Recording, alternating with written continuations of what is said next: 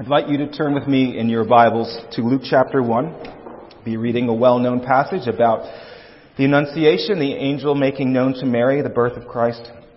We'll be starting verse 26 going through 38.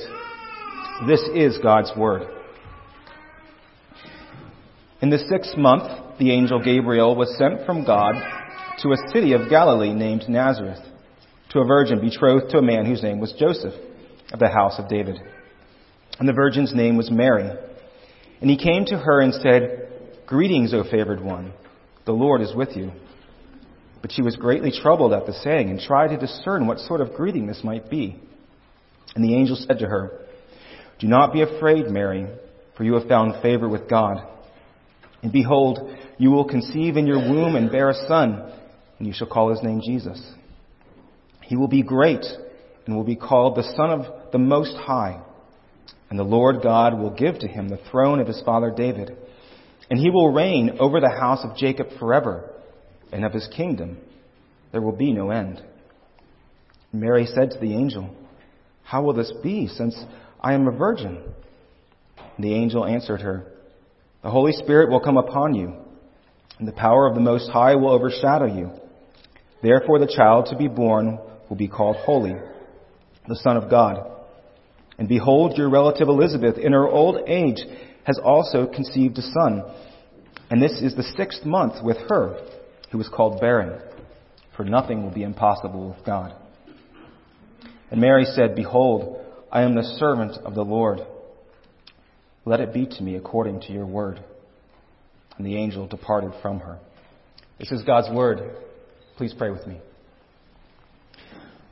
Father, as we come and examine one of the greatest mysteries in your plan of redemption, we ask that you would give us understanding, but also wonder at who you are.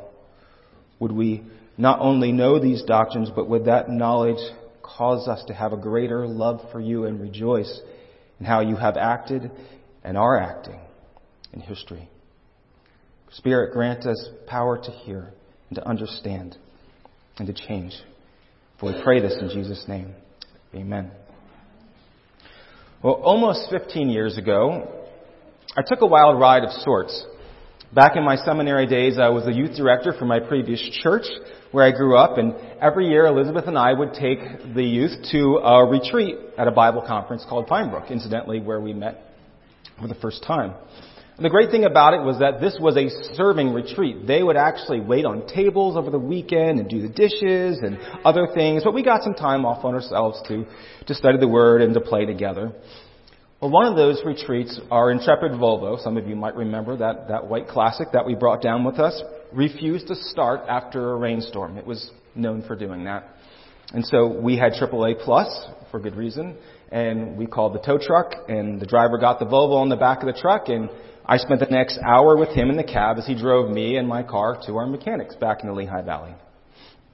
Well, the conversation's about 15 years old, and I don't remember all the details, but we started chatting, and he found out I was a Christian and, and maybe a seminary student, and somehow we got around to the virgin birth. I don't know why. It was shortly after Christmas. I didn't bring it up. Maybe it was on his mind, but the conversation went something like this. So let me get this straight you be, believe that God became man and was born as a baby. Yes? Without a human father. Yes. Um, how did that happen? Well, you see, the, the Holy Spirit created a person inside Mary. Doesn't that sound a little strange to you? No. It is unusual. That's crazy, man. I don't remember what I said in response, but I do remember as I was just clearly stating the truth of the virgin birth out loud and seeing his incredulous face, I'm thinking, yeah, this, this really is quite incredible. And today we are going to examine those truths about our Savior's birth. Jesus the Messiah was born of the Virgin Mary without human conception.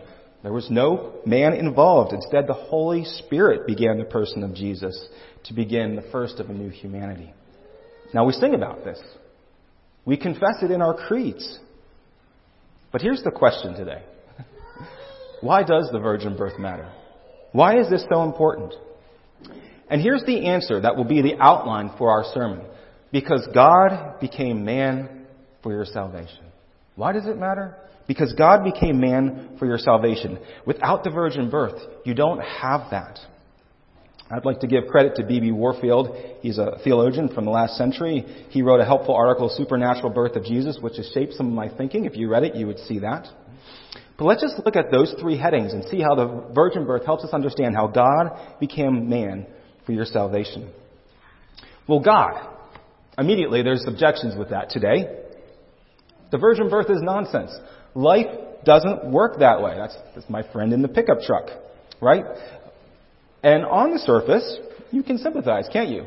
I mean, after all, Joseph didn't believe Mary when she told him her story. The angel had to appear to Joseph to say, no, no, what Mary said was actually true. But this idea that, well, there, there really is no God, so it can't happen, this is grounded on naturalistic assumptions. This world is all there is. You're born, you live, you die, that's it. And above all, there is no God or supernatural or anything incredible. If we can't explain it yet, someday we will. Well, this leads to those then who were skeptical of Scripture. And over a hundred years ago, as, as secularism, or you could just say functional disbelief in God, became popular in our country, the virgin birth started to get really embarrassing for those who wanted to have their cake and eat it too. They wanted to be popular with the in crowd, who were outside the church and no longer believed in God, but but the Bible was still a cultural force, and so we couldn't just outright reject it. And after all, there is some value of literary and morality, and so here was their solution. Well, the virgin birth was an add-on. Right? Many years after Jesus' death, and of course he never actually rose from the dead, he claimed, his followers began worshiping him, and so they made up the resurrection and Jesus' deity, and so then, well, they added the virgin birth to, you know, kind of complete the picture. And, and really, so chapters 1 and 2 of Matthew and Luke are, are add-ons. They're, they're taken really from past myth. I mean, the virgin birth only shows up in two places, clearly an addition. Today, objections, if there are any, are probably just more along the lines of, whatever, man. You're just teaching past doctrines and dead white privilege. It's got nothing to do with my life. Well, how can we respond to this? I'm not going to spend the whole sermon trying to win over the skeptics. I'm going to respond to you as a church by uh, giving you God's truth. Well, the first response is that the church has believed this ever since the very beginning.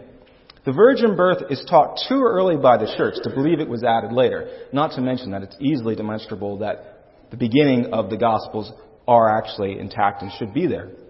Listen to what the church father Ignatius, now he was martyred in 117. So just a generation or two after the disciples. Listen to what he said.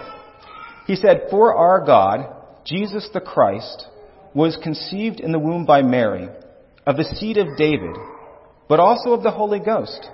And hidden from the prince of this world were the virginity of Mary, and her childbearing, and likewise also the death of the Lord. Three mysteries to be cried aloud, which were wrought in the silence of God. Seems to be pretty positive about the virgin birth. May have even known the apostle John, may have been discipled by him. Irenaeus, who comes just a few decades later, says, if one does not accept the Son of God's birth from a virgin, how can he accept his resurrection from the dead? And this is the same as we would recite in the Apostles' Creed, which our form comes much centuries later, but it's very clear that the content was already around by 150 AD, maybe even back further, clearly tied to the apostolic preaching. So we can say for certain the early church believed in the virgin birth and for good reason. Well, here's another reason.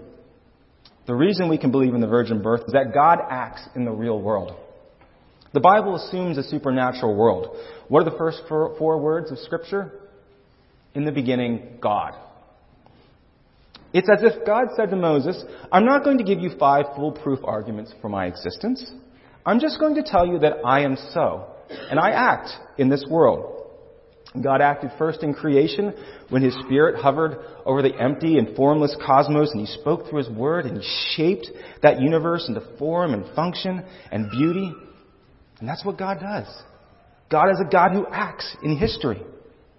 And here in the passage, you see that He acts in Mary's life. I want you to stop if you can and put yourself in Mary's place. You're a young teenage girl. who knows, 13, 14, 15? You're fairly poor. You're betrothed. You're engaged to your future husband. Right now, you're living in your father's house. The custom back then is that the groom would prepare a room in his father's house, and his father's ready, he would say, "All right, you can go and you can claim your bride." That's, that's what's going on in the the, the uh, parable of the foolish virgins. So she's waiting for Joseph. What are your thoughts? When is Joseph going to come? I can't wait to set up home. How many kids will we have? Right. That's your life. And suddenly an angel of the Lord appears to you in all of his brilliance and says, Greetings, favored one. God has special plans for you. Right? You will bear the Messiah. Let's go back to verse 31 of chapter 1. Just listen to the, these, these descriptions again. Behold, you will conceive in your womb and bear a son, and you shall call his name Jesus. He will be great and will be called Son of the Most High, and the Lord God will give him the throne of his father David and he will reign over the house of Jacob forever, and of his kingdom there will be no end. Now stop here for a moment. Son of David, kingdom, having no end. Does that ring a bell? We've already read a passage, the call to worship from Isaiah, referencing the servant that God is going to send. Do you see what's happening here? The God who acted in history, way back through Isaiah, proclaiming that he's going to send a Messiah, now comes through his angel to Mary and say, here's how it matters for your life. You're going to bear that Messiah, Mary. Well, she has the same question anyone would. I'm not married. How is that going to happen? The Holy Spirit will come upon you and create in you new life just as he did when he made the world. Now, what I want you to see here is how God acts and how seriously it disrupts Mary's life. She's filled with all what was, what's happening, and yet, what are the people going to think? What will Joseph do? Well, the Lord appears to Joseph and tells him, and Joseph takes them down to Egypt, and Mary sees her son grow up and, and live his death, his resurrection. She sees it all. It's what an adventure. But it's also very disruptive when God acts. The virgin birth was not just a theological nicety or obscure footnote of doctrine for Mary. It quite literally changed her. So why is this a, a proof or an argument of sorts? Well, notice God doesn't explain everything to Mary. He doesn't say to her, well, she says, how can this be? He says, well, let me tell you about embryology and then a little bit of the mystery of how the spiritual and the physical will come together. Now, through his angel Gabriel, he says, I am the Lord. This is how I'm going to work through you. It's an honor. There are question marks. It's as if God says, Mary, trust me. So what is Mary's response? She humbly submits. I am the servant of the Lord. Let it be according to your word. Mary is a model for us to accept God for who He is and submit to His word. Now, so far, I've given you the truth from Scripture, but that might not really be helpful in a conversation if you're talking with your, you know, village atheist friend. I have plenty of those in the army. They're often quite polite and we have great conversations, but just do not accept the supernatural. Well, here's a provocative conversation starter that you can throw out. I got this from evangelist Glen Scrivener. It might work, it might not. And they say, you believe in the virgin birth? Really? And you could say, well, you believe in a virgin birth of sorts. You believe in the virgin birth of the universe. Except there's no virgin. Now, do you get what you're saying there? Now, their argument is don't be silly. Women don't conceive by themselves. God doesn't exist. You can't get half of something out of nothing. Virgin birth is impossible. It's blind faith. And you're saying, well, you say it's impossible that half of nothing came into being, but don't you believe that all of nothing came into being? I mean, you believe that 4.5 billion years ago, an inert speck of supercompressed matter somehow exploded and out pops the world? Think about what you don't know if that's true. You don't know where that speck came from, or how it got there, or how, if it's inert, how it exploded, or how it formed a habitable world, who the probability of just happening by chance is mathematically inconceivable. Now, this isn't a gotcha question, but it's really a call for your friend to examine their own beliefs. You think that your views are so obvious and solid, but actually they take a lot more faith to believe that there's a God of the Bible who's revealed himself and he has acted. So why does it matter that God because the virgin birth sets a decision point. It asks you, do I believe that the God of the Bible really exists? Or, or to ask this question biblically, is anything too hard for the Lord? If God created the world, think about this. If God created the world, then creating a person in a young virgin is a pretty small matter. Remove the virgin birth, and you might as well remove God. Well, God has acted. It is supernatural. It's not fanciful. And the truth is that in the person of Jesus Christ, God took on a human nature. He became man. The virgin birth is more than supernatural, it's worth pointing out. B.B. Warfield notes that there are other supernatural births in Scripture. Isaac, Samson, we read about John the Baptist. There's only one incarnation. Kids, what's incarnation? What does that mean? It literally means in the flesh. Now, we read a very long creed, at least by our standards today, fleshing out, maybe I shouldn't use that word, kind of teasing out what that means. But there's, there's, there's boundaries. Right? That you, you heard the one and the two, the God and the man. There's one person in two natures, somehow united, fully God and fully a man. I love how it says, without confusion, without change. When, when God the Son and the human nature of Jesus come together, you, you can't look at one and say, oh, I, I he's no longer God. He's, he's changed. He's confused. No, they're still distinct. And yet, at the same time, they are united in one person without division, without separation. Now, if you sit yourself in a room for 15 minutes with nothing else and you just think about that, you will get a headache. How does God the Son, who is infinite in every way, join himself to a human nature? Now, there's, there's, there's mystery here that we cannot explain. But the virgin birth does help us understand the incarnation about how God became man. It shows in our text. He's fully man. Verse 31. Behold, you will conceive in your womb and bear a son. Mary will bear a human son. It can't get any clearer than this. Now, this is a special child, but it's a human baby who goes through all the process of conception, gestation, birth, and all of that. In every way, this son of Mary will be truly human. And yet, he's more than human. Look at verse 35. The angel answered her, The Holy Spirit will come upon you, and the power of the Most High will overshadow you. Therefore, the child to be born will be called Holy, the Son of God. Now, this is not the first passage I would turn to to defend the deity of Jesus. But in the context of Scripture, this is clearly speaking about Jesus' deity. Joseph is not the father here. God is. Now, now you could say Joseph was the human father of Jesus. He was his adopted father, but he's not the biological father. The Holy Spirit worked conception in Mary. And Jesus was to be called sons of God. And in this context, and you can see others in scriptures too, this is talking about his divine status. I invite you to look at some of the, the daily Bible readings. Philippians 2 and Hebrews 1, 4, 1, 1 through 4 would talk about those things. And so what the virgin birth does is it explains to you in simple ways the incarnation, to, to an extent that we can understand. Mary contributes Jesus' human nature. The Holy Spirit contributes Jesus' divine nature. And Mary gave birth to this person, Jesus, who is fully God and fully man. That much we know. Anything else is a mystery too deep to us, for us.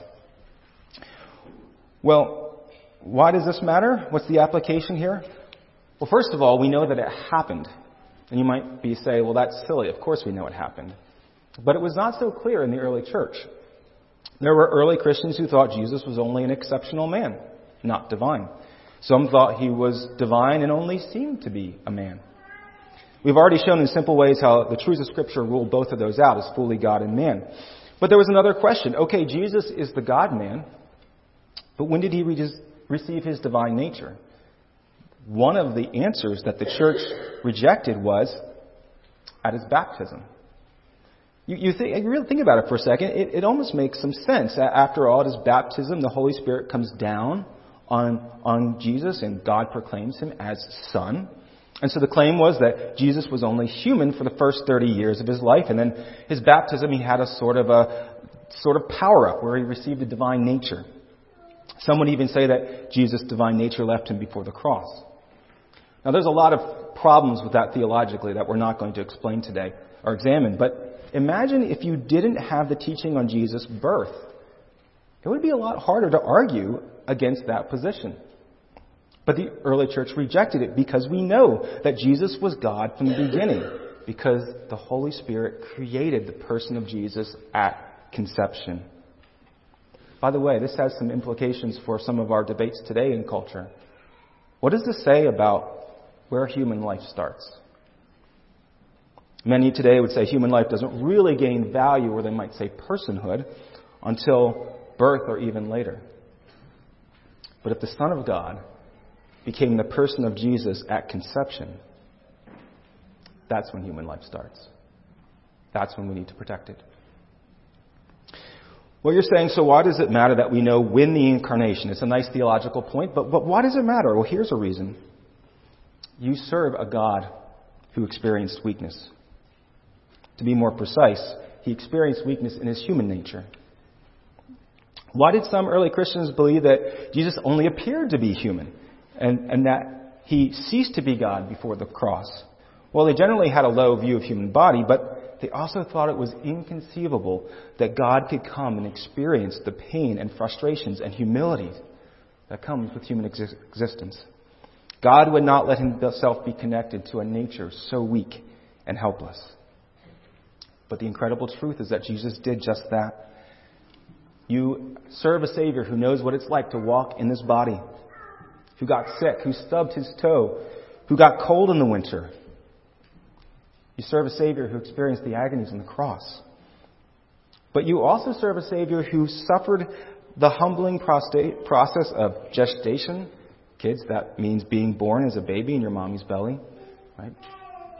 We sang today, God of God, light of light, Lo, he abhors not the virgin's womb. Now, I wasn't, I wasn't raised Presbyterian, so that was a new verse to me when I encountered the Trinity hymnal. Um, if you've sung the Trinity hymnal all your life, that might be a surprise to you, but many other hymnals keep that verse out. And there's a reason. It's translated from Latin, so let's give the original author the benefit of the doubt that it sounded really good in Latin. But let's be honest, it's pretty clunky and hard to sing in English. Yet we good Presbyterians keep it in and for good reason. Because no matter how well poetically, it stops and gasps at wonder at the virgin birth. This God who is before all time, this light who gives beginning and meaning and purpose to this world, this God was not ashamed in the person of Jesus to be united to a human nature who was conceived in Mary's womb and grew nurtured by his, her placenta and fed by her umbilical cord, experienced the rigors of labor was carried in his mother's arms and nursed at her breasts. Jesus went through all of that. And the fact that Jesus was born with a human nature also means that there's great value in the human body, both male and female. You could say male because he was born as a man, and female because he was brought into the world, birthed and raised by a woman. What kind of God is this? It's a God who's willing to be united to weakness, to take a position of humility. People today say, if they believe in a God, well, you know, my God's a God of love. And you say, of course, well, that's, that's nice, but how do you know that? I mean, is that just something you're thinking up because that would be nice to have a God as a God of love if He's there at all? Well, I know why God is love. Here's how. He came and entered the muck and misery of this beautiful but broken world for us. And Jesus didn't come to earth on a sightseeing tour just to get the sensations. He did it for your salvation. You see, then, the virgin birth is the beginning of a new humanity. Christmas is a declaration that you need salvation. You need a Messiah, a Savior. Scripture says that Adam, the first man, was our representative of humanity, and he sinned. He stood for all of us. He represented us fairly, justly. And when Adam sinned, all humanity experienced that sin. We were declared guilty and inherited a sin nature. It's what we call original sin. Every child then born under a human father and a human mother falls under Adam's headship, his representation. What would happen then if God's Messiah was born in the ordinary way from a human father? And a human mother. Well, he too would bear Adam's guilt. How could a guilty one be a perfect substitute for others? This is what B.B. Warfield said. Assuredly, no one, resting for himself under the curse of sin, could atone for the sin of others. No one owing the law its extreme penalty for himself could pay this penalty for others. And it's clear from the Old Testament that the line of Adam was dead and dried up. Every single hero in the Old Testament, they may have been good leaders, but they all failed. None of them could undo Adam's sin. If God was going to work salvation, he would have to begin again and create a new representative. He would have to start over with a new kind of humanity. And Jesus is the beginning of that new humanity. Because it's a mystery, but because of the virgin birth, Jesus was born of God by the Holy Spirit and not from Joseph. He's not condemned by Adam's sin. He doesn't fall under his headship. Instead, Jesus is a new covenant head. He's a new representative. He's perfect in his actions in life and able to offer himself for his people. So when you offer, when you accept the lordship of Christ by faith, you join, you're joined to him. You're no longer under Adam. You're no longer under Team Adam, and everything that happens to Adam happens to you. You are now part of Team Messiah Jesus. You're joined to him. Everything he has is yours, including forgiveness. So Jesus is the beginning of a new creation. And it's clear that he was, by every means, extraordinary and unique. You can go and argue all the ways that just from history, Jesus stands out above everyone else, right? He's, he was a poor peasant. He was never formally educated. He traveled maybe 60 miles radius. Um, he never held a position of power. He died a humiliating death. And yet his teaching and his followers have shaped the world more than anyone else, hands down. You can tell that Jesus is exceptional. But it goes more than that. The virgin birth tells us that Jesus is unique. And it makes him unique because of his divine nature. This whole time we've been talking about how Jesus is God and man. And Jesus must be human to be able to identify as a sacrifice for you. And yet he must also be able, God to be able to provide satisfaction, to pay the extent of the sacrifice that you owe. 100 years ago, the liberal theologians began to question the virgin birth, and they, they started to say things like, well, you know, we don't need this superstitious stuff. Jesus was a good man. He set a moral example for how to follow him. Jesus was exceptional, but he wasn't unique. And actually, a lot of people talk this way today too, right? Jesus was a good teacher and has, you know, he got some things right and he got some things wrong. Well, again, B.B. Warfield, dialoguing, replied along these lines.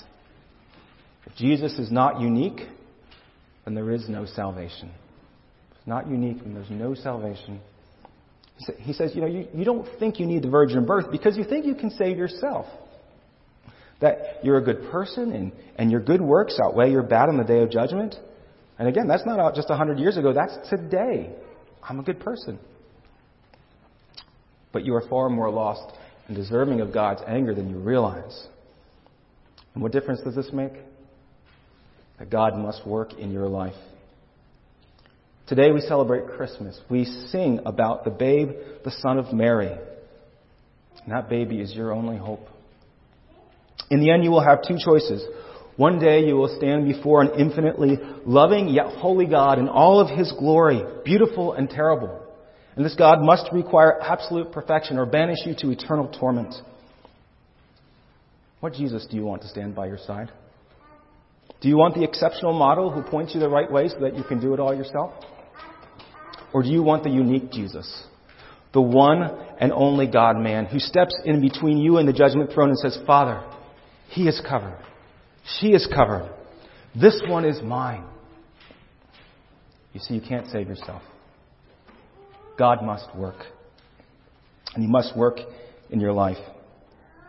The virgin birth shows one aspect of how God carries out salvation in His people. Remember Mary and how disruptive it was? It just wasn't a theological nicety that she filed away on her shelf. It turned her life upside down.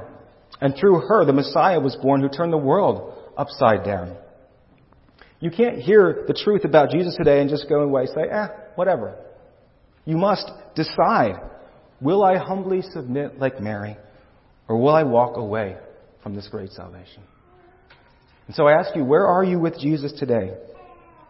We are about to eat the Lord's Supper. And if you do not know Jesus, and now's the time for reflection, look and see, and then seek Him by faith. For those of you who belong to Messiah Jesus, come to the table. Now your risen Lord, your extraordinary champion, welcomes you to the table and serves you. God became man for your salvation. And that is good news. Please pray with me. Fathers, we ponder the mystery of your incarnation. We ask that you would show us a hint of your glory, to reflect your power in a way that we humbly receive your table. Thank you that you came down. Thank you that you seek us. We pray this in Jesus' name. Amen.